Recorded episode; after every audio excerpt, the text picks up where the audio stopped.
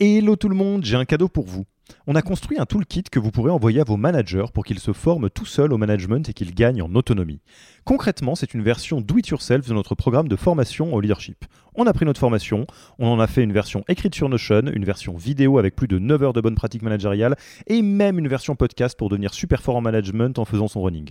Beaucoup de gens vendent ce genre de truc, nous on pense que ça doit être gratuit. Pour avoir accès à tous ces bonus, il vous suffit d'aller sur www.yaniro.co/bonus, B-O-N-U-S, et on ne vous demandera même pas votre email. Sur ce, je vous laisse avec l'épisode du jour.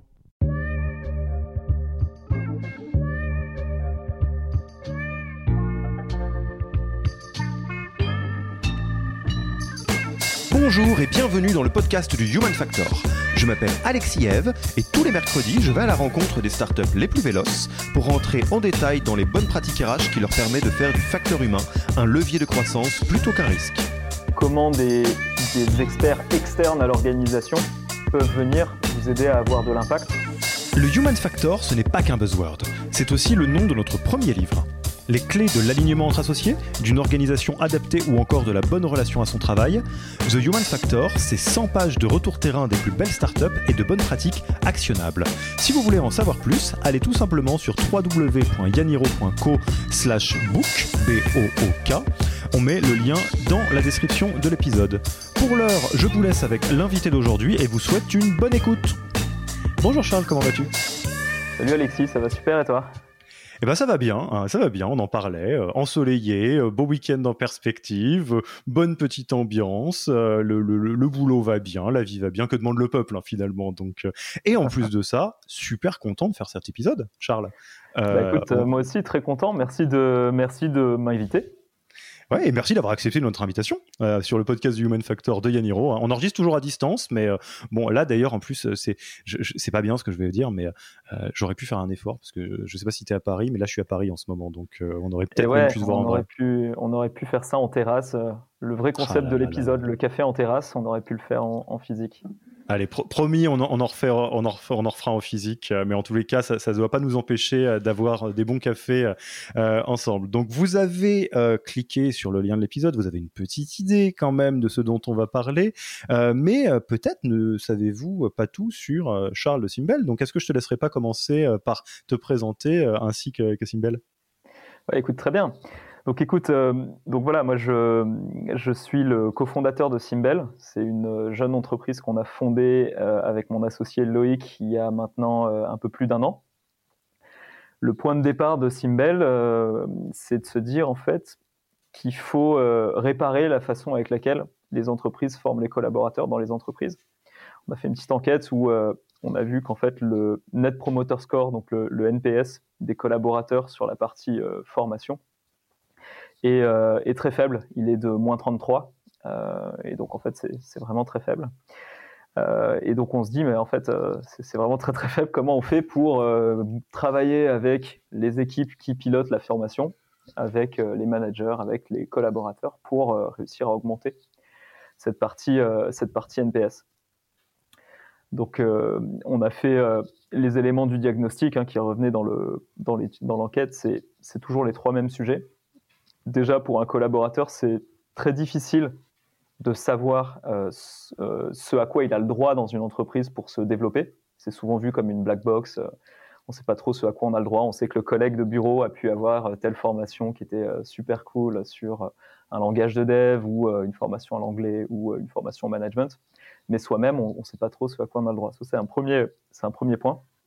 Le deuxième point qui remontait dans cette enquête, c'est justement que quand on remontait des besoins de formation, que ce soit au fil de l'eau ou lors d'entretiens annuels, on n'avait pas forcément une réponse rapidement sur ces besoins. Et donc, j'ai un problème, je veux le résoudre grâce à une formation, je veux développer mon expertise pour le résoudre. Et je remonte un besoin et derrière, il ne se passe rien pendant 3 mois, 6 mois, etc. Donc ça, c'était un deuxième pain qui était remonté. Et le troisième pain, c'est quand on revient vers moi ou quand on me propose des choses, c'est pas forcément aligné avec mes enjeux, avec mon job.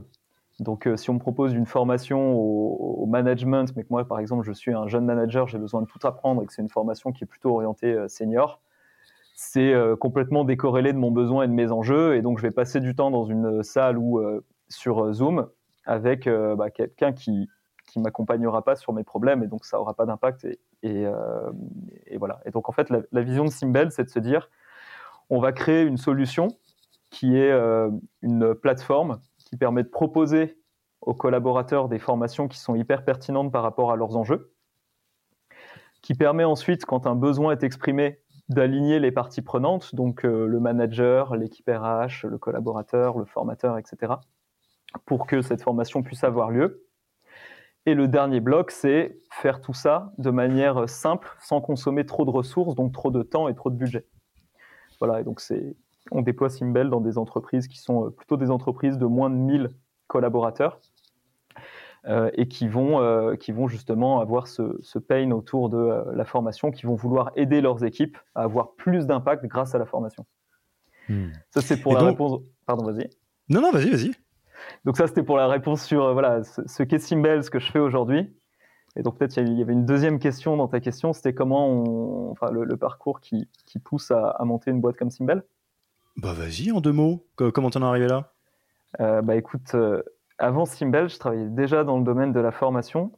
J'étais chez 360 Learning pendant 3 ans, un super outil qui permet à des experts internes au sein des entreprises de créer des contenus pour les diffuser au sein de l'organisation. Donc par exemple, je crée un contenu sur l'onboarding, je crée un contenu sur la nouvelle feature produit qu'on va livrer et que je partage à toute l'organisation, tout le monde peut les suivre. Donc déjà, ça m'avait permis de rentrer dans ce monde de la formation à travers un spectre assez outil.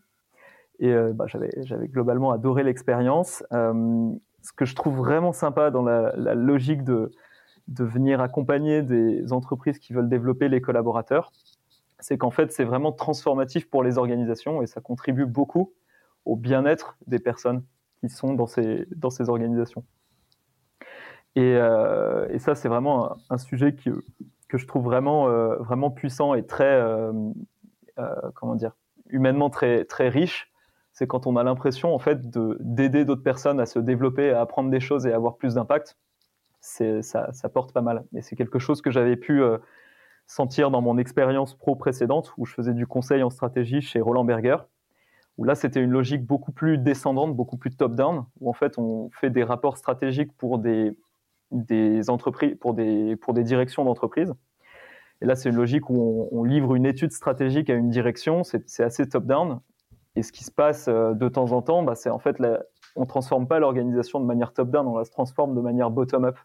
Donc, in fine, beaucoup plus en formant des collaborateurs, en les aidant à se transformer pour qu'ils transforment l'organisation, plutôt qu'en pondant des rapports stratégiques pour des directions générales.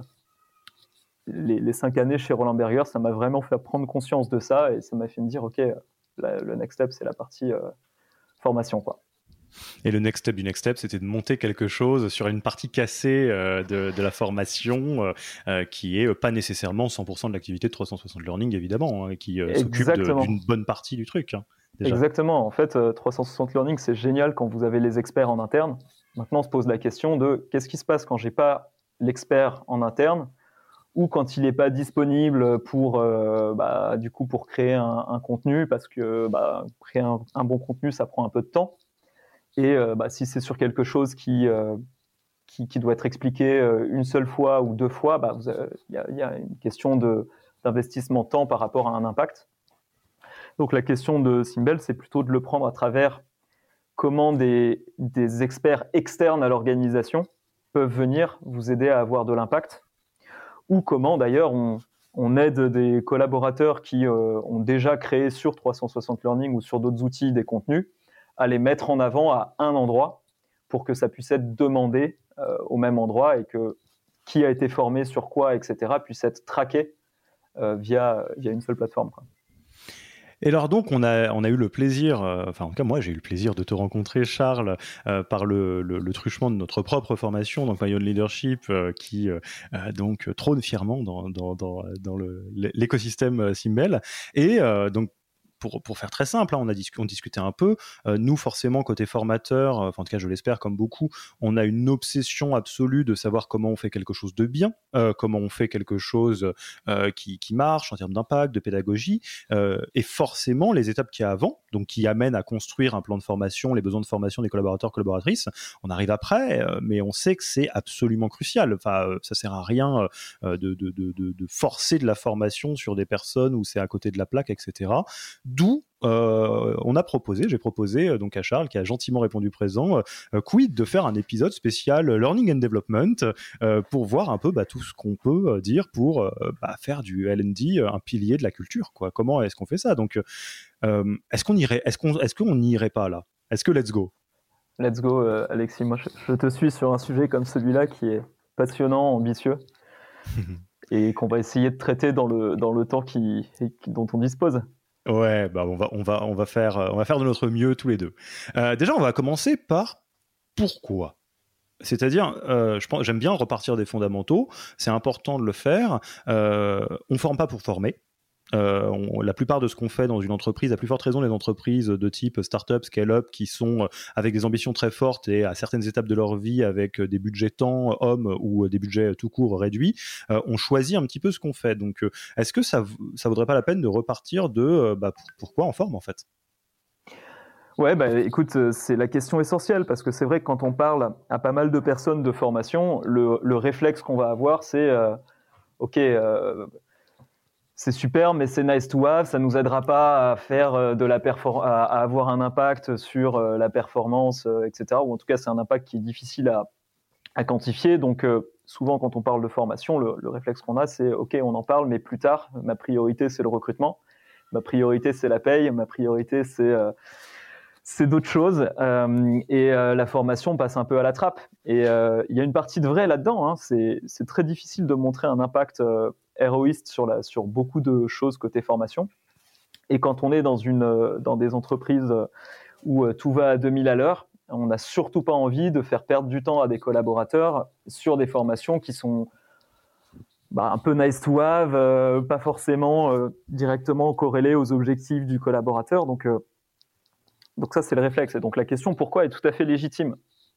Et pour moi, il y a 3 éléments de réponse. Le premier élément, c'est parce que former ses équipes, c'est essentiel pour la performance. Donc là, c'est globalement un no-brainer. La personne qui le dit très bien, c'est Ben Horowitz dans The Hard Things About Hard Things. Il dit training is the highest leverage activity you can perform. Et ça, c'est très vrai.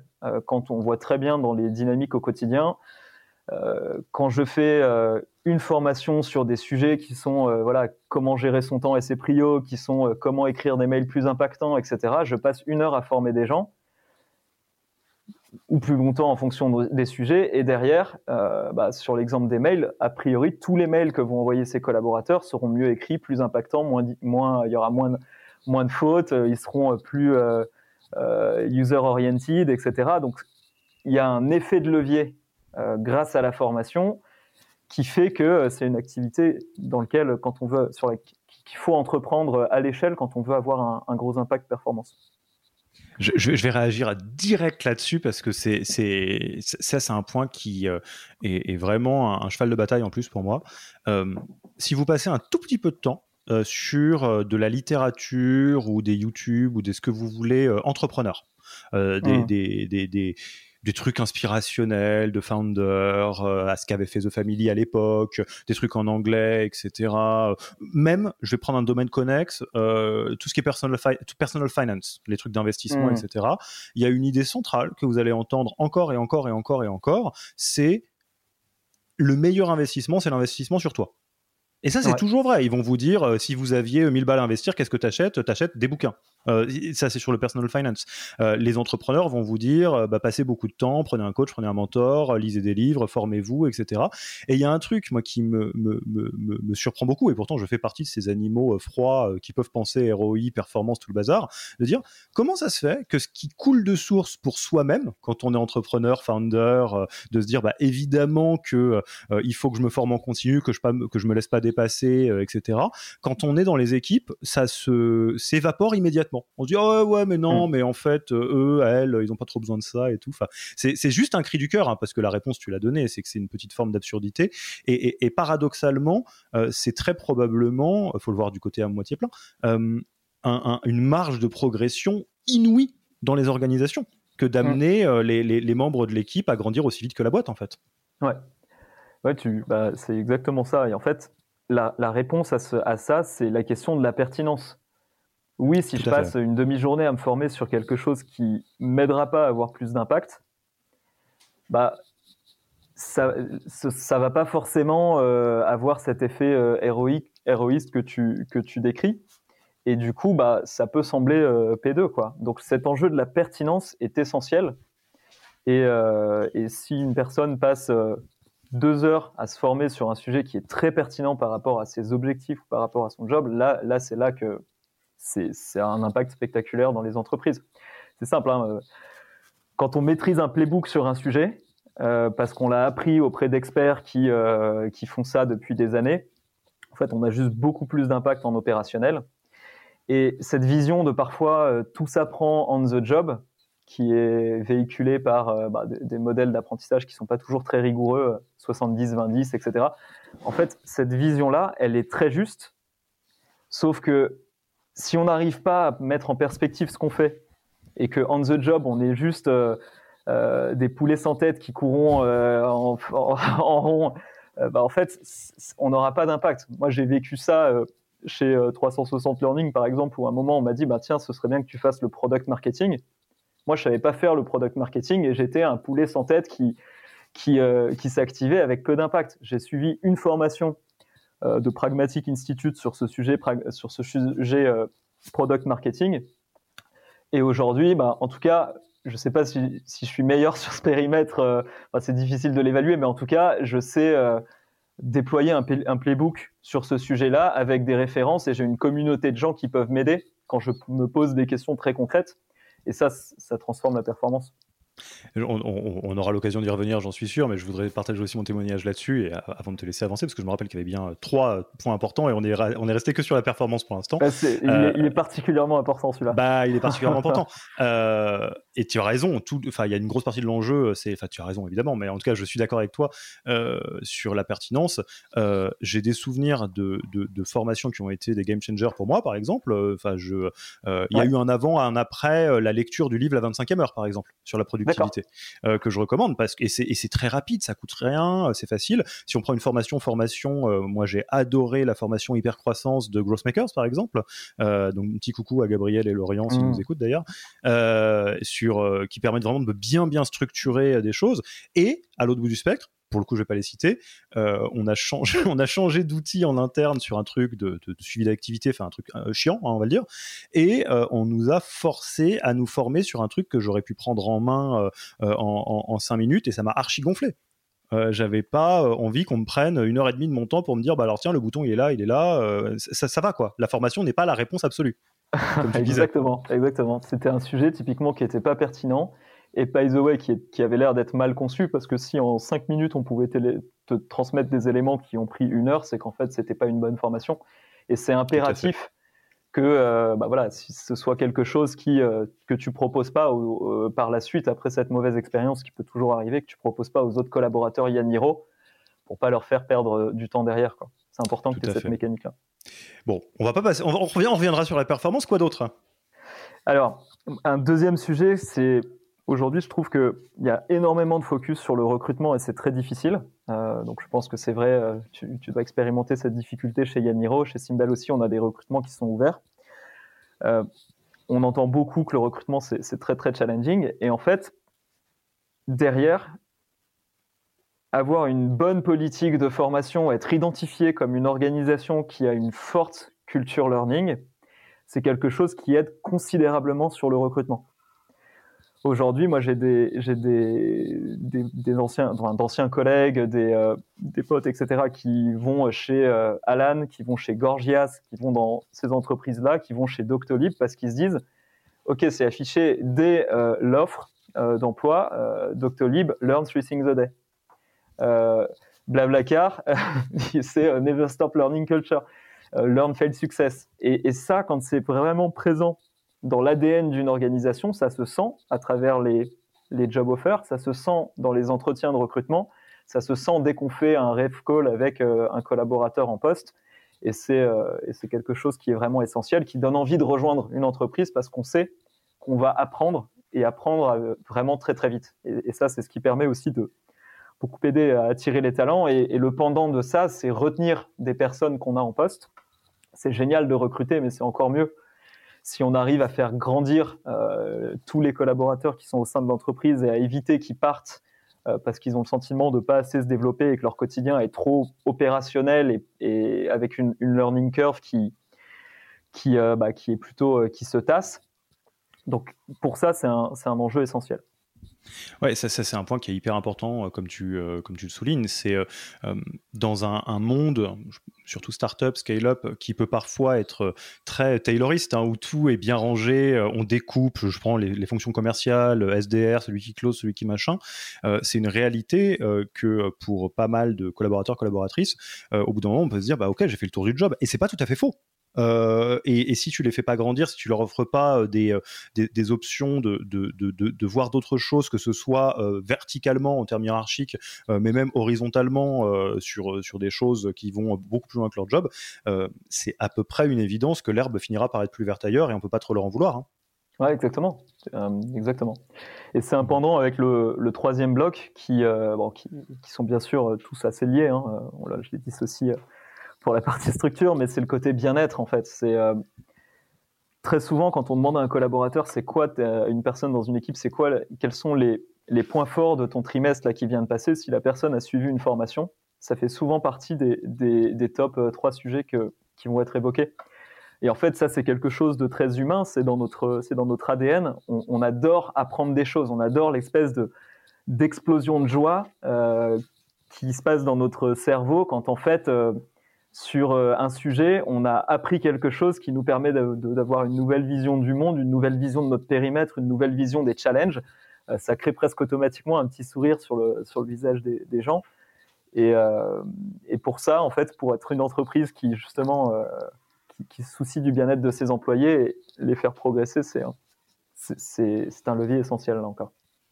Donc, pourquoi former pour la performance, là c'est bon, tous les start-upers nous écoutent, c'est bon, il va y avoir un ROI, même si on ne peut pas le prouver, en tous les cas, c'est à peu près une certitude, pour retenir les talents, les attirer et assurer leur bien-être. Check, ok, très bien. La prochaine question, c'est pourquoi on est nul ? Non mais en vrai, parce que tu l'as dit toi-même, tu parlais quoi du NPS de -33, c'est ça ? Exactement, ça c'est le sujet. C'est, en fait, ça semble être un no-brainer quand on le présente comme ça, et quand on en parle, c'est vrai que pour beaucoup de personnes, c'est une évidence. Et aujourd'hui, quand on regarde concrètement, est-ce qu'on arrive à le faire dans les entreprises ? La réponse en moyenne, c'est non. Donc le NPS sur les opportunités de se former, de se développer dans les entreprises, -33. Il y a des sondages qui sont faits sur différents segments de population. Un sondage par Gartner qui dit que 70% des employés disent qu'ils ne maîtrisent pas les compétences dont ils ont besoin pour leur poste. Yes, parfait. C'est plus ou moins vrai dans les entreprises, mais en moyenne, on est très très mauvais là-dessus. Et donc, ça crée une forme de contraste puissant entre tout le monde dit oui, il faut le faire, et le concret du cadavre, c'est que peu de gens arrivent à bien le faire. En moyenne, on ne sait pas le faire. On ne sait pas créer une culture learning. Alors, c'est quoi les bloquants, du coup, de ton avis, en tous les cas ? Tu n'es pas le maître absolu, mais tu as forcément des idées. Écoute, nous... J'ai joué aussi. Ouais, écoute, j'ai très peur de voir... peut-être qu'on peut même inverser, si tu es d'accord, et que tu donnes ta vision d'abord et que je rajoute mes points ensuite. Ouais, je vais jouer. Pourquoi est-ce que c'est compliqué ? Je pense que déjà, ce qui est pas, tu l'as dit toi-même, ce qui est pas sur le chemin critique d'une entreprise en développement est dépriorisé de facto. Et devient la variable d'ajustement du reste. Donc, c'est-à-dire, le recrutement, il n'y a pas de question. Si tu veux faire grossir ta boîte, il faut des gens. Donc, évidemment, le recrutement sera toujours P1. La formation, il y a plein d'autres sujets, wellness, diversité, inclusion, bien-être des fondateurs et fondatrices. Voilà, j'en parle aussi. Tout ce qui n'est pas P1 devient P2. Bon, voilà, ouais. Ça c'est une première chose. Je pense qu'on ne le comprend pas bien et que la formation a une image un peu poussiéreuse. on pense Ségos, on pense justement à des choses de ce genre-là.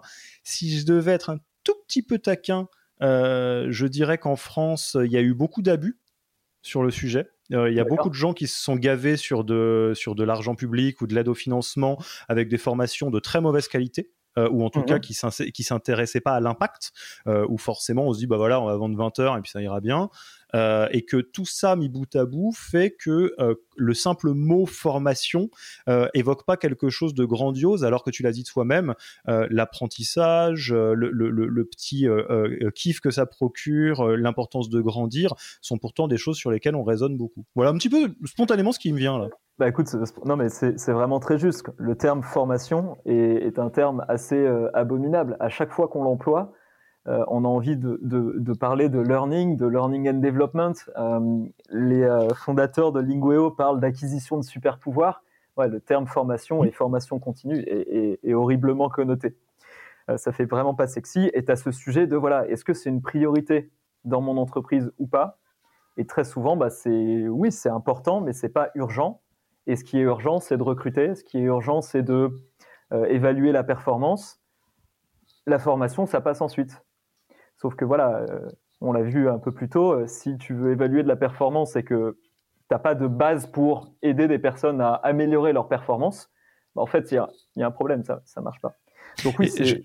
Attends, il y en a une qui vient de me traverser. Alors là, je suis très politiquement incorrect dans ce que je vais dire, mais je pense qu'il y a une particularité, une spécificité start-up, donc dans laquelle globalement il y a un début de vie qui est très frugal, très difficile, et une phase d'après qui est une accélération. Où, et il y a plein de contre-exemples. Je pourrais les citer, hein, des contre-exemples fabuleux là-dessus, mais de boîtes qui oublient qu'elles peuvent investir à tous les endroits. Que c'est OK, que ce qu'on attend d'une boîte en phase d'accélération, quelque part, c'est de, je caricature à peine, hein, désolé messieurs, mesdames les investisseurs, si vous nous écoutez, c'est de brûler le plus de catch le plus vite possible pour aller le plus haut possible, le plus vite possible.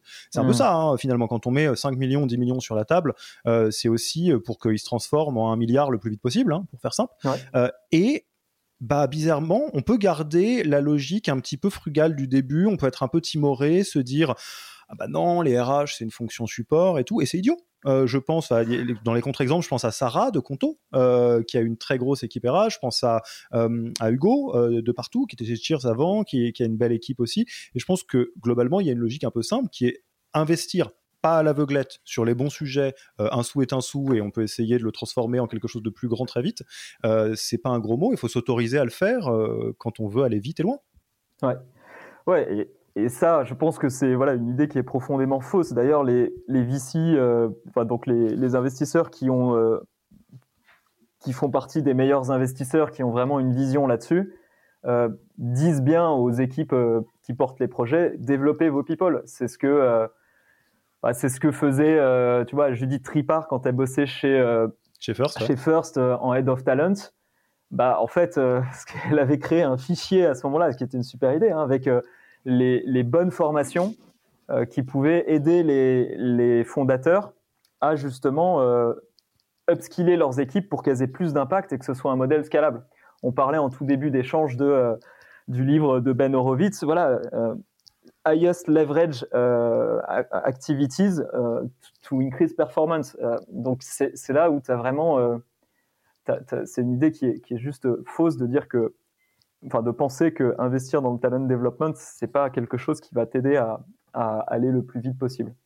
Il faut très bien investir. Donc, investir on revient sur le concept de pertinence. Investir sur des choses qui sont vraiment pertinentes et qui vont vraiment aider à avoir cet effet de levier. Et juste pour un témoignage, je pense aux fondateurs et fondatrices qui nous écoutent. Vous le savez, je pense, une partie de notre métier, c'est le coaching de dirigeantes et de dirigeants. Et quelque chose qui revient souvent et qui est légitime, alors là, moi, je n'ai pas de jugement là-dessus, c'est mais si je me fais coacher, qu'est-ce qu'ils vont dire, qu'est-ce que va dire mon board ? Et c'est super drôle parce qu'à chaque fois que ça se passe, et on connaît beaucoup d'investisseurs aussi, la réponse des meilleurs investisseurs, parce qu'il y a aussi, c'est comme tout, hein, tout le monde n'est pas bon dans son métier, mais c'est toujours plutôt un soulagement de tiens, c'est quelqu'un qui attend pas qu'il pleuve pour construire un toit à la maison, ou qui attend pas que les problèmes arrivent et qui sait qu'il va falloir grandir aussi vite que la boîte. Donc en fait, la réaction est beaucoup plus positive que ce à quoi ils s'attendent. Ouais, et ça c'est important, c'est que c'est un point plus large autour de quand tu exprimes un besoin de formation, ça peut être perçu comme exprimer une faiblesse, mais non, c'est perçu comme exprimer ce que les anglo-saxons appellent un growth mindset, et donc une capacité à une lucidité sur je rencontre des problèmes et une confiance en soi sur je vais être capable de les résoudre juste en apprenant de nouvelles choses. Et ça, je pense que quand on veut créer une entreprise, quand on veut créer une entreprise qui grossit, qui avance, c'est un état d'esprit qui est essentiel. Voilà. Et donc ça, c'était c'est considéré comme P2, mais c'est pas forcément une bonne vision du talent development. Et alors du coup, à l'inverse, moi j'ai pu jouer sur peut-être une des raisons qui fait que ça fonctionne pas. Si tu en as d'autres, tu les partageras. Mais moi j'aimerais te laisser la place de l'expert. Qu'est-ce que tu observes toi dans les boîtes qui vont dans la bonne direction, une entreprise qui le prend par le bon angle, on en a présenté quelques-unes là depuis tout à l'heure, qu'est-ce qu'elles ont en commun? Donc en gros, qu'est-ce que nous on peut apprendre comme bonne manière de gérer la partie Learning and Dev? Ouais, juste si ça te va, avant de répondre à cette question, ouais, je rajoute juste un point sur la précédente parce qu'on a beaucoup parlé du fait que c'est perçu comme une P2. Il y a un autre sujet, il y a des entreprises qui ne perçoivent pas ça comme une P2, mais c'est un sujet... J'interromps l'épisode une petite seconde pour vous rappeler que si vous voulez envoyer à vos managers la version do it yourself de notre formation en management, il vous suffit d'aller sur www.yaniro.co/bonus. Sur ce lien, vous trouverez gratuitement toute notre formation en version vidéo, podcast et la boîte à outils du management Notion qui était jusqu'alors réservée aux managers conformés. On n'aime pas vendre des secrets, on préfère vous les offrir et parier que vous bosserez avec nous si vous voulez les implémenter plus vite. Sur ce, retour à l'épisode. Créer une learning culture, c'est vraiment pas facile. Et là-dessus, pour aller vraiment très vite, il faut savoir qu'il n'y a pas vraiment de playbook qui marche dans toutes les entreprises. Il y a des entreprises qui sont heavy ops ou former les ops. Ça ne voudra pas forcément dire la même chose que former les ops dans une entreprise qui est plutôt un SaaS où les opérations, ce n'est pas la même chose que quand on est un Blablacar, par exemple. Oui, tout à fait. Et c'est compliqué aussi parce que les besoins de formation se renouvelle. Donc, dès qu'on commence à demander aux équipes de quoi vous avez besoin, on se retrouve vite avec une longue liste de choses qui sont très hétérogènes et qui évoluent très vite. Et ça, c'est pas facile à traiter quand on n'est pas équipé, quand on n'a pas les ressources, quand on n'a pas en personnes et en budget pour répondre à ça. Donc, ça, c'est un deuxième élément qui fait qu'on n'est pas forcément très bon sur ce sujet et que le NPS n'est pas bon. C'est parce que c'est vraiment compliqué, quoi. Ouais, et je pense que c'est très important que tu le soulignes à deux niveaux. C'est il y a un effet un peu système qui est que moins cette partie-là est développée, moins elle est développée, et que typiquement, si vous créez un nouveau projet, produit, service comme Simbel, c'est précisément qu'il y avait un vide là-dedans, et que typiquement, si on fait la comparaison toujours avec le recrutement, c'est pas pareil. Un recrutement, il y a des job boards, il y a des méthodologies, il y a un bouquin à lire, etc. Et là, sur le learning and dev, on peut être un tout petit peu plus, pardonnez-moi l'expression, mais à poil, en se disant on va défricher. Et du coup, typiquement, dans les points que tu pourrais soulever sur ce que toi, tu as observé qui va bien, on va le répéter encore une fois, c'est très important, faites pas du copier-coller. Là, on vous partage des bonnes pratiques qui fonctionnent, mais va falloir s'en inspirer pour construire votre propre petite tambouille, parce qu'il n'y a pas un chemin unique. Oui, exactement. Donc, ça pourrait être, du coup, pour répondre à la question que tu posais sur dans les conseils à donner, sans chercher à être exhaustif, c'est en fait il y a des pratiques, il y a des process qui vous aident à identifier ce qui va marcher chez vous, mais ce qui marche chez vous ne sera pas ce qui marchera dans une autre entreprise. Et du coup, si tu vas... ça, c'est intéressant. Oh, non, je le garde pour plus tard, la question des manières de se former. Mais donc, si on revient un peu sur ce qu'ont en commun les entreprises qui arrivent à prendre les choses dans le bon sens sur leur learning and dev, en tout cas, pas trop mal, qu'est-ce que tu as observé? Alors, déjà, c'est des entreprises qui cherchent à recruter des gens pour qui cette learning culture va être importante, et qui vont se dire eux-mêmes, et qui ont en fait ce growth mindset. Des gens qui se disent, je rentre dans cette entreprise, j'espère apprendre des choses, on va me faire des feedbacks qui vont parfois être un peu durs, et la façon de les dépasser, ça va être d'accepter, de développer mon expertise pour avoir plus d'impact, et pour que derrière, les feedbacks, les feedbacks qui étaient des axes d'amélioration deviennent des points de force, quoi. Donc il y a un sujet vraiment autour du recrutement. Il faut recruter des personnes qui ont ce mindset et qui ont cette logique de se dire j'ai mes rituels presque perso pour développer mon expertise et ça fait partie de moi. Ça c'est important.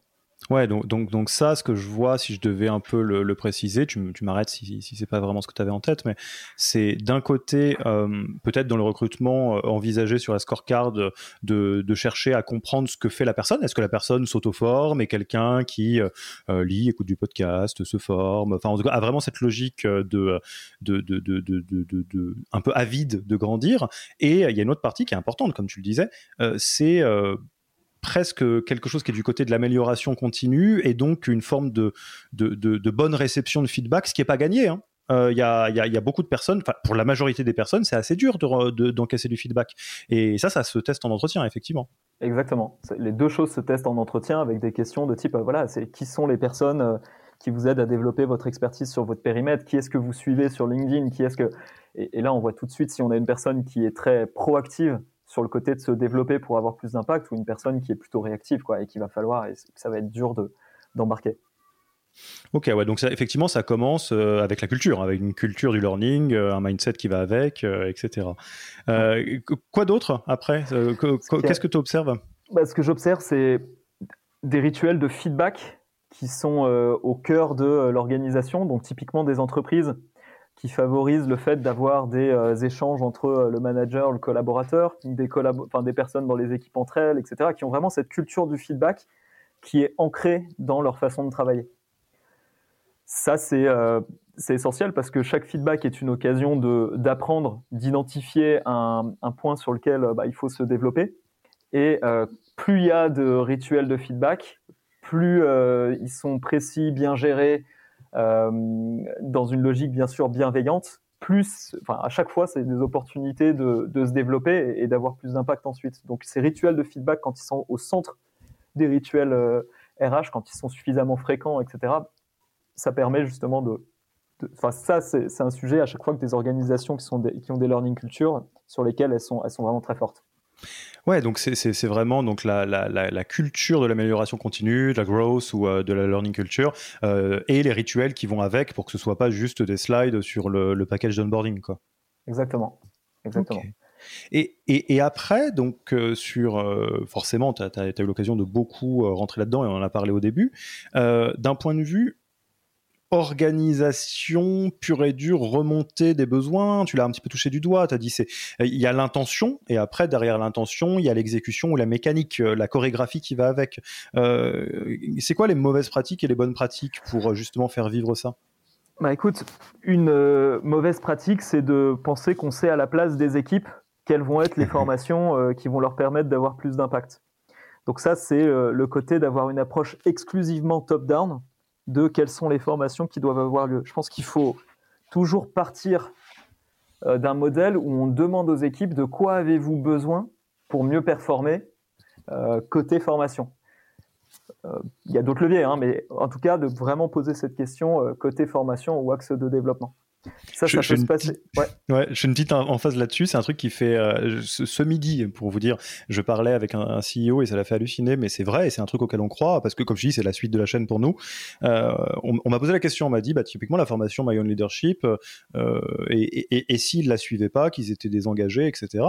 Et ma réponse, qui m'a semblé naturelle, hein, c'est mais de toute façon c'est vite vu. Les personnes que vous proposez à qui vous allez proposer cette formation, nous on veut les rencontrer. Et les personnes qui n'ont pas envie de la faire, ils la feront pas. Exactement. On n'aura pas envie de les prendre parce qu'on n'a pas envie que vous gâchiez votre temps, votre budget. Et nous, on a envie que tous les gens qui sortent de là, ils aient eu de l'impact. Et donc, effectivement, le cas de toi, vous allez dans cette formation et puis les gars et les filles débarquent.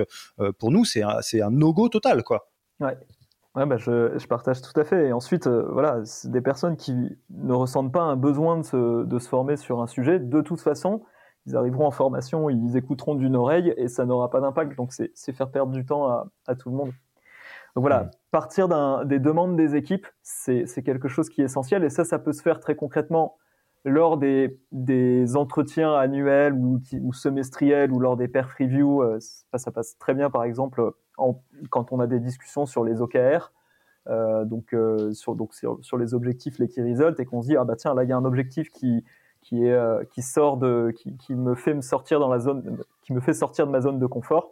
Est-ce que je peux pas essayer d'acquérir le playbook grâce à une formation avant d'attaquer cet objectif pour avoir plus d'impact, être à un meilleur niveau? Donc, il y a ces moments qui sont des moments clés, des rituels déjà installés, qui sont des moments importants justement pour demander aux équipes ce dont elles ont besoin et pour le faire dans un cadre où elles sont accompagnées, parce que c'est un moment où je discute avec mon manager de performance, donc mon manager peut aussi m'aider dans ces moments-là à bien identifier mes objectifs de développement et le plan d'action qui va avec, donc dans lequel il y a potentiellement une formation, entre autres sujets. Voilà, donc ça c'est important. Et à côté, il faut que quand on trouve un problème, quand on a un problème au fil de l'eau et qu'on pense qu'une formation est un bon moyen de gagner en maturité dessus, de le mettre en perspective, à ce moment-là, il faut aussi que les besoins puissent remonter au fil de l'eau. Donc je dirais que les deux sont assez complémentaires. Il ne faut pas qu'on dise à quelqu'un qui dit « bah voilà, là je démarre un projet en product marketing, je ne sais pas faire de product marketing », il ne faut pas qu'on lui dise « attends ton prochain entretien dans 2 mois parce que ce sera trop tard ». Oui, c'est bien les one-to-one, les entretiens annuels, mais dans la learning culture, typiquement, ça se fait un petit peu au fil de l'eau. Mais moi, la question que je me pose là-dessus, c'est l'objet, selon toi, qu'on peut regarder, quel est-il ? Est-ce que ce qu'on regarde, c'est les compétences, en se disant, bah tiens, sur telle compétence, je suis un peu à la ramasse ? Est-ce qu'on regarde les problèmes, en se disant, bah il y a tel problème qui s'est arrivé ou tel objectif qui n'a pas été atteint, qu'est-ce qui manque ou qu'est-ce qu'on peut apporter comme coup de pouce ? Je suis assez sensible à ça, la notion de l'objet qu'on regarde, parce que typiquement, retour à ce qu'on disait avant, je pense qu'une des... C'est mon avis, ça ne m'engage que moi... un des problèmes qu'on a eu, c'est que l'objet qu'on regardait, c'était l'objet formation. Alors que l'objet formation, c'est une réponse à quelque chose. C'est jamais une finalité en tant que telle. Tu ne suis pas une formation pour que tu fais une formation. Oui, c'est exactement ça. Pour moi, il faut partir d'un objectif de développement qui peut être, j'ai une évaluation de performance sur, j'en sais rien, ma capacité à envoyer des mails qui sont d'un bon niveau.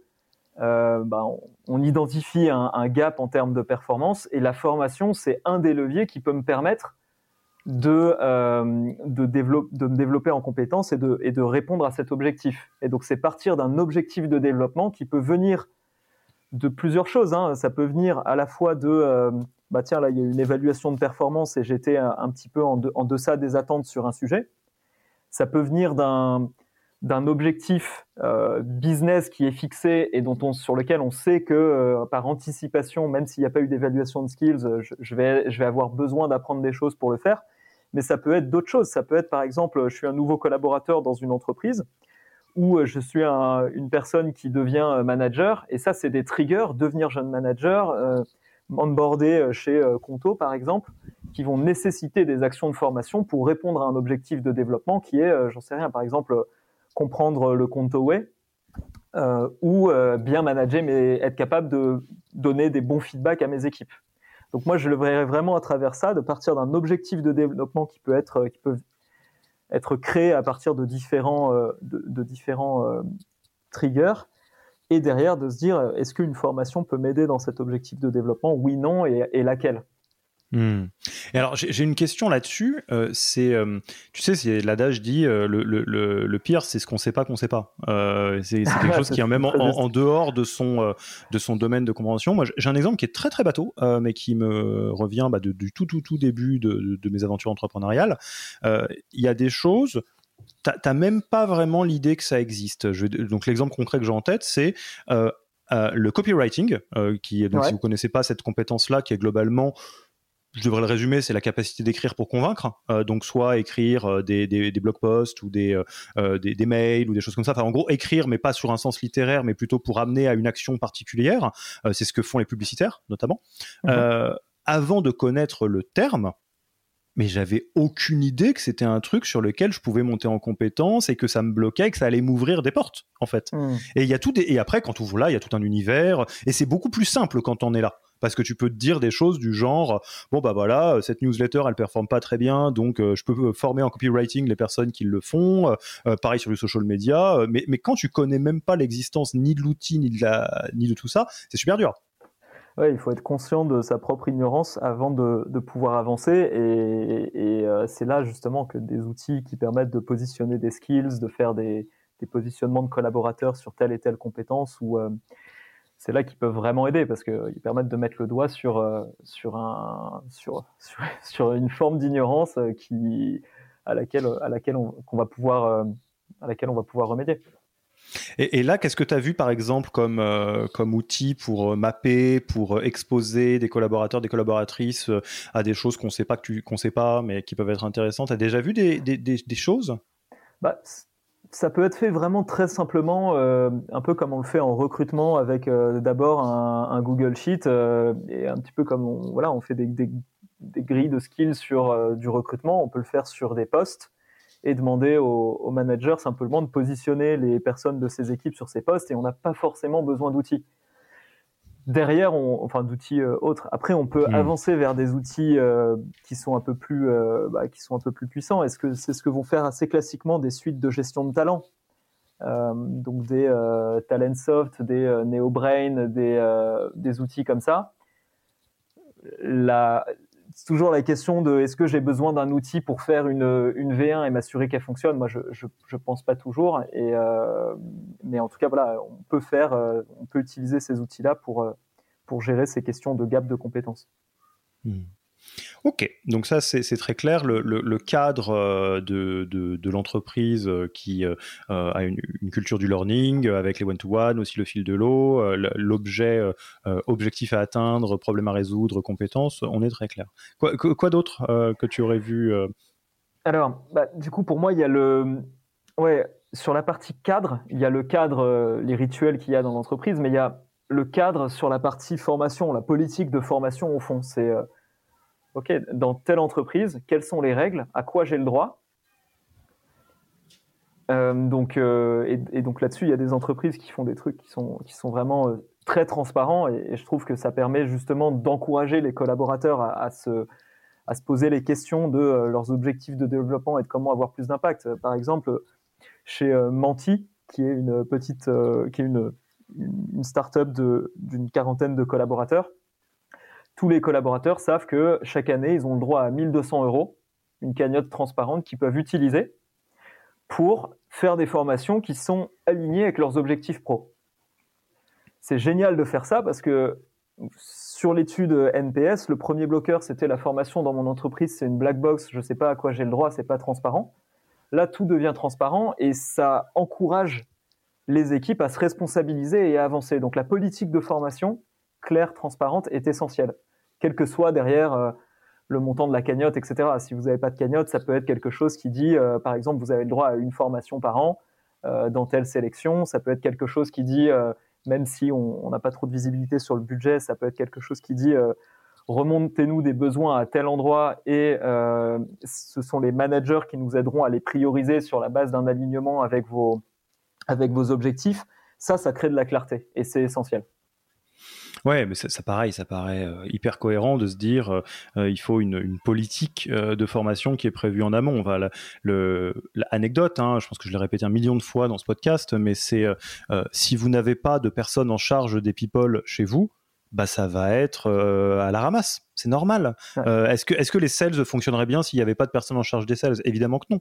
Là, c'est un peu pareil. Si vous n'avez pas une politique du genre, on s'attend à ce que les personnes grandissent et on met le cadre qui le permet, ça n'arrivera pas, ou ça arrivera de manière erratique. Ouais. Et ce qui est important là-dessus, c'est de se dire que c'est vraiment pas compliqué. Donc, et ça nécessite pas forcément beaucoup de temps. Quand vous créez une politique, un peu comme Menti, Menti c'est une petite structure, il n'y a pas de personne dédiée à la formation, c'est une des casquettes, une des nombreuses casquettes de Béatrice qui s'occupe des people là-bas. Au fond, le fait de créer des règles claires et de responsabiliser les équipes, ça permet aussi d'avoir des choses qui se passent sans avoir besoin de beaucoup de pilotage. Parce que c'est clair et que les gens savent ce à quoi ils ont le droit. On n'est pas dans un modèle où chaque demande de formation doit faire l'objet d'une qualification par équipe RH, puis d'identifier le bon prestataire, puis derrière de gérer la partie administrative, éventuellement la mobilisation des financements. ça, c'est très lourd si vous avez un process comme ça. Alors, quand vous avez un process qui est, il y a une cagnotte, c'est transparent, le manager donne son go, derrière, la personne qui gère ça au sein de l'équipe RH a juste à piloter un dispositif et n'est plus un goulot d'étranglement qui fait que ça marche pas, c'est pas scalable. Ok, ouais, donc toujours la notion de clair. J'adore parce que c'est des choses qui sont pleines de bon sens, entre guillemets, mais où on se rend compte assez vite qu'on le fait pas, quoi. Et que du coup, c'est normal que ça avance pas. Tu vois d'autres choses dans peut-être du fine-tuning, de comment est-ce que on pilote une entreprise qui a une learning culture pour voir ce qui marche pas, les éventuels débordements, des choses comme ça, quoi. Bah peut-être, moi je verrai peut-être deux derniers points. Il y en a certainement d'autres, hein, et ce serait intéressant que les auditeurs qui envoient d'autres nous les remontent et qu'on puisse poursuivre la discussion. Ah oui, tout à fait. Mais... Vous nous pinguez sur LinkedIn tous les deux et on en parle. Voilà. Et mais en gros, j'ai l'impression qu'il y a quand même un enjeu d'accompagnement de certains collaborateurs. Donc ça va être comment on aide les collaborateurs à bien identifier leurs objectifs de développement. Il y a une question de comment bien gérer l'alignement avec les prios strates. Ça, c'est un peu plus une approche top-down et quand c'est bien expliqué, ça fonctionne très bien. Hein. L'approche bottom-up avec une cagnotte, etc., elle est très complémentaire avec une approche top-down où on dit pour votre équipe, c'est hyper important que vous bossiez là-dessus parce qu'on a vu que tel KPI n'était pas forcément bonne et on pense qu'on peut faire mieux. Je vais donner juste un exemple là-dessus qui est hyper bateau qu'on oublie des fois parce qu'on pourrait se dire ah bah non le top down etc. Ok, la boîte s'internationalise, toutes les personnes qui le souhaitent auront des cours d'anglais. Exactement. Voilà. Une bonne base. Hein. Ça c'est une bonne base et ça fait partie des sujets qui sont définis de manière assez top down. Ça peut aller plus loin. Hein. Ça peut être toutes les personnes qui sont qui envoient des mails à des clients doivent faire des formations en anglais. Parce que c'est hyper important pour l'entreprise et c'est important que vous le compreniez. L'autre exemple que je trouve assez puissant que mettent en place certaines entreprises, c'est la partie, on sait aujourd'hui quand on onboard un collaborateur ou quand il y a un retour de congé mat ou congé pat ou quand il y a un nouveau manager, on sait d'emblée qu'il y a un besoin d'être formé.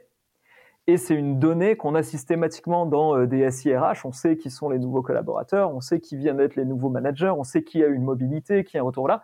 Et là, c'est être capable, sur l'accompagnement, de mapper des learning journeys et de pouvoir, en fonction des données qui sont dans les SIRH, pousser des recommandations de parcours de formation, de learning journey, qui vont venir aider les personnes à mieux gérer cette phase. Donc, le cas de figure le plus classique, c'est je suis un nouveau collaborateur, je le sais dans mon CRH, automatiquement, j'arrive à faire une recommandation sur un track d'onboarding. Et des événements comme ça dans la vie du collaborateur, il y en a plein, la donnée est accessible. Si j'arrive à m'intégrer avec des outils qui permettent de pousser justement des recommandations hyper cohérentes avec ces événements de la vie salariée, c'est plus top-down, c'est pas forcément bottom-up. Et ça fonctionne super bien et les collaborateurs sont hyper contents de ça. Et ça, c'est des choses qu'on met en place, qu'on essaye de mettre en place avec Simbel et qui peuvent avoir vraiment, vraiment beaucoup d'impact et qui sont transformatifs pour les organisations. Et alors, moi j'ai une question de fin, qui est une question qui est... où tu vas peut-être te mouiller un petit peu plus. Moi, je vais me mouiller aussi, hein, promis. La formation, ou si on prend l'apprentissage, c'est très vaste. Il y a beaucoup de manières de le faire. On peut le faire tout seul, on peut le faire en présentiel, en distanciel. Il y a les MOOC, il y a l'e-learning, il y a le coaching, il y a le mentorat, le travail entre pairs, etc. Là, à l'heure où on se parle, en 2022, c'est quoi, selon toi, les différentes manières de se former qui sont... pourquoi pas des bonnes manières de se former ou est-ce qu'il y a des warnings à avoir ou des choses où tu peux dire oui, mais ça suffit pas forcément, ou ça, c'est pas forcément le bon outil, on pense que c'est le bon outil, mais attention et tout. Je vais mettre le coup de pied dans la fourmilière après, hein, t'inquiète pas, donc tu peux y aller. Écoute, moi je trouve que quand on disait qu'il n'y avait pas de playbook, c'est difficile de répondre en général à cette formation. Typiquement, ça peut être des formations classiques, à ce moment-là, il faut toujours faire hyper attention à... ce que j'appelle classique, du coup, c'est avec un instructeur qui accompagne des personnes, que ce soit sur Zoom ou en présentiel. Ça, c'est pas très important. il faut que le formateur soit super pertinent par rapport à la cible et que ce soit visible dans son track. La personne qui forme vos sales, il ne faut pas que ce soit un formateur de profession qui forme des sales depuis 20 ans, mais qui n'a jamais été opérationnel. Il faut que ce soit un ancien opérationnel qui a travaillé dans un cadre similaire et qui va être capable d'apporter de la valeur par rapport au cas d'usage précis des personnes qui sont dans la salle ou en visio, quoi. Donc ça, c'est un premier point important, la qualité du formateur. Mais après, au-delà de ça, ça peut être des formats qui sont des formats en auto-formation, parce que ça correspond bien à certaines personnes, notamment les équipes tech adorent s'auto-former.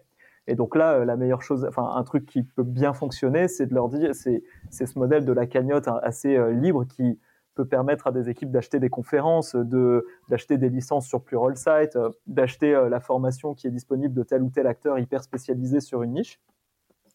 Donc ça va marcher aussi. Et après, il y a des leviers qui sont beaucoup plus ouverts. Il y a le mentoring qui peut être super bien. Il y a ce que met en place Gorgias, par exemple, c'est du partage entre pairs, entre startups. Donc on identifie des startups qui ont des problématiques similaires sans être non plus des concurrents, et on permet aux collaborateurs de ces entreprises de facilement identifier qui peut être dans les autres structures des bons sparring partners. Donc il faut vraiment être très large sur cette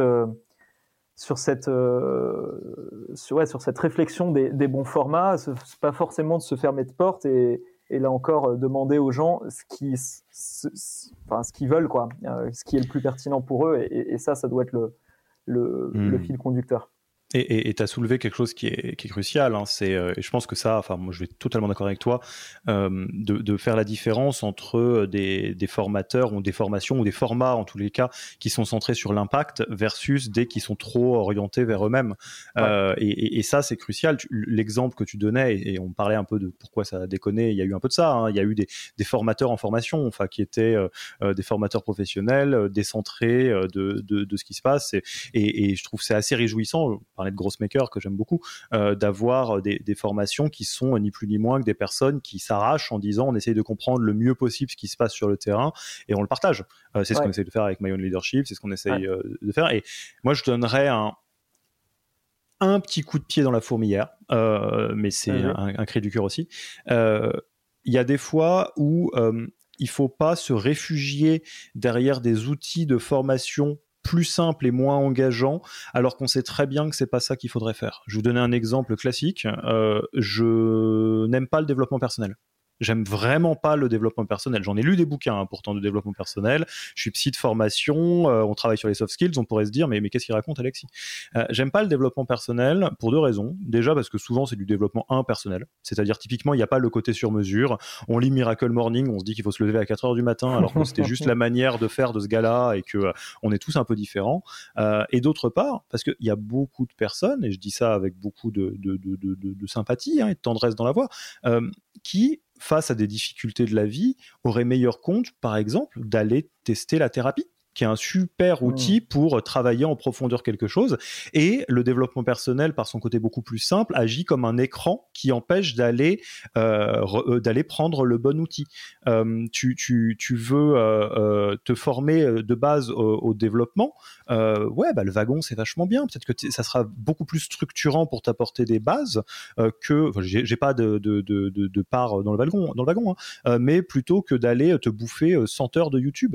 Ouais. Et il y a un peu de ça. Moi, je trouve que des fois, faut entre guillemets cut the crap et faire le vrai outil qu'on sait qui va fonctionner versus la truc un peu plus facile mais un peu moins engageant, quoi. Ouais. Moi, j'aime beaucoup dans cet esprit-là. J'avais parlé avec Camille-Anne qui s'occupe du people development chez Vaudou. Et quand elle avait un besoin de formation, son approche c'était je te partage potentiellement trois options. Il y a une option auto-formation, self-learning. Il y a une option avec un formateur qui est dispo et qui peut te challenger, t'aider à grandir, etc. Et il y a une autre option, c'est plutôt du peer coaching, par exemple. Et en fait, c'est la personne qui choisit ce qui est le mieux pour elle. Et quand on arrive à ouvrir le choix comme ça, là, c'est génial en termes de NPS. C'est là qu'on arrive à des NPS qui sont plutôt à 60-70. Par rapport aux 33 qu'on avait, au moins 33 qu'on a par défaut, quoi. Bon, en tout cas, le moment, j'ai pu placer mon cri du cœur, je suis pas mécontent. Charles, je te propose qu'on passe tranquillement à la fin de l'interview. Première question, où est-ce qu'on te retrouve ? On a envie d'engager la discussion avec toi, soit pour en savoir plus sur Simbel, soit juste pour parler de ce sujet du Learning and Dev avec toi. On te contacte comment ? Écoute, sur LinkedIn, donc Charles Gras, sans problème. Si c'est plutôt pour avoir des informations sur Simbel, simbel.fr et demander à parler à une personne de l'équipe. Et voilà. Yes, facile. Est-ce que tu as un livre, podcast ou blog que tu recommanderais aux auditeurs ou auditrices ? Écoute, moi, le livre auquel je me réfère le plus dans ma vie d'entrepreneur, c'est... alors, j'ai beaucoup parlé de The Hard Things About Hard Things, mais c'est pas ça. C'est Les Vertus de l'échec de Charles Pépin, parce que ça permet de prendre pas mal de distance philosophique, une distance philosophique nécessaire par rapport au tourbillon opérationnel dans lequel je vis tous les jours. Et Charles Pépin, là-dessus, est extrêmement fort parce qu'il arrive à rendre des idées de philosophes complexes vraiment très abordables avec des cas concrets qui permettent de les garder en tête. Donc, vraiment très fort. Il a aussi un podcast sur Spotify qui est génial. Ok, je pense que c'est la première fois qu'il est sorti ce livre ici, donc il va rejoindre la bibliothèque avec grand plaisir. Est-ce que tu as un tool, un outil RH que tu aimes bien sortir de ta boîte à outils en général ? Écoute, nous on aime, enfin en tout cas moi j'aime vraiment beaucoup ce que fait Virgile de Figures, le côté justement on met à disposition des équipes RH un outil qui permet de benchmarker les politiques de salaire qu'on propose et potentiellement de revaloriser des salaires avec une logique d'aller vers de plus en plus de transparence. Nous, on adore ça et c'est quelque chose sur lequel je suis très aligné et c'est ce qu'on essaye de faire sur la formation. On essaye d'accompagner les entreprises qui veulent aller de plus en plus vers de la transparence sur ce périmètre-là. Plus les épisodes passent dans ce podcast, plus j'arrive tristement à la conclusion que c'est Virgile qui aurait dû l'animer. Tout le monde le connaît. Bon, peut-être que si on se reparle dans un an, Alexis, j'aurais fait la formation Leadership Yaniro et je pourrais dire qu'en fait, Virgile passe en deuxième place. Non, moi j'ai beaucoup de tendresse pour Virgile, donc je ne vois pas ça comme un échec, loin de là. Au contraire, si un jour on doit faire un épisode où c'est Yaniro qui parle, Virgile, si tu m'écoutes, viens m'interviewer, avec grand plaisir. Ouais, et puis bon, après c'est des grands classiques, mais j'aime aussi beaucoup tout ce qui est les outils qui créent aussi cette transparence à travers tout ce qui est Pulse Survey, des Picon, Office Vibe, Super Mood ou Bloom, parce que c'est ce qui permet justement de montrer que la formation, notamment, c'est quelque chose de prioritaire. Si vous insérez une question, que vous captez le NPS là-dessus, en général, vous arrivez à faire bouger les choses. Et c'est super d'avoir ces outils pour venir concrétiser tout ça. Ok, et bah très cool. Figures et Bloom, Super Mood, Office Vibe, etc. Et enfin, tu connais la tradition, on l'aime beaucoup cette tradition-là. À qui est-ce que tu passes le micro pour un prochain épisode ? À ma place, t'inviterais qui ? Écoute, j'avais parlé dans les très bonnes discussions qu'on avait eues sur les enjeux de formation des équipes RH. Moi, j'ai parlé à Marine Bustaré, qui est la DRH de Penny Lane, et j'avais trouvé que elle avait une vision qui était vraiment très bien documentée, très orientée performance, communiquée avec beaucoup d'énergie. Donc je pense que c'est une personne qui pourrait raconter des choses vraiment top sur le podcast là, ouais. Bah écoute Marine, deux bonnes nouvelles. La première, c'est que quand on demande à Charles qui est la personne la plus impressionnante, c'est ton nom qui vient, donc je sais pas ce que t'as fait, mais en tout cas c'est probablement très bien. Et la deuxième, c'est que si tu le souhaites, si tu as le temps, le micro t'attend sagement, on sera ravis de t'accueillir Marine. Bah en tous les cas, moi Charles, c'est un vrai plaisir d'échanger avec toi là-dessus, un sujet, il y a certainement encore des choses à dire, donc effectivement n'hésitez pas à nous envoyer un petit message sur LinkedIn, faisons-en une conversation ouverte avec grand plaisir.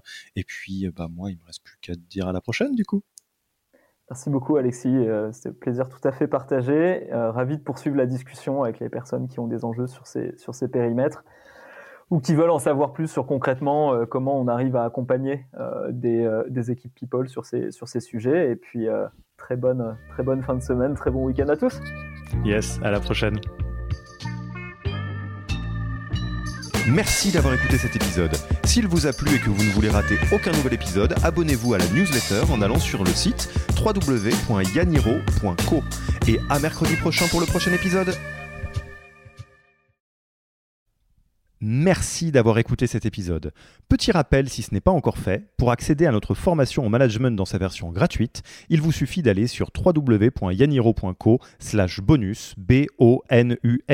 Vous y trouverez gratuitement toute notre formation en version vidéo podcast et la boîte à outils des meilleures pratiques du management dans un Notion récapitulatif. Et on ne vous demandera même pas votre email. Profitez bien de cette formation gratuite, envoyez-la à tous vos managers et à mercredi prochain pour un prochain épisode.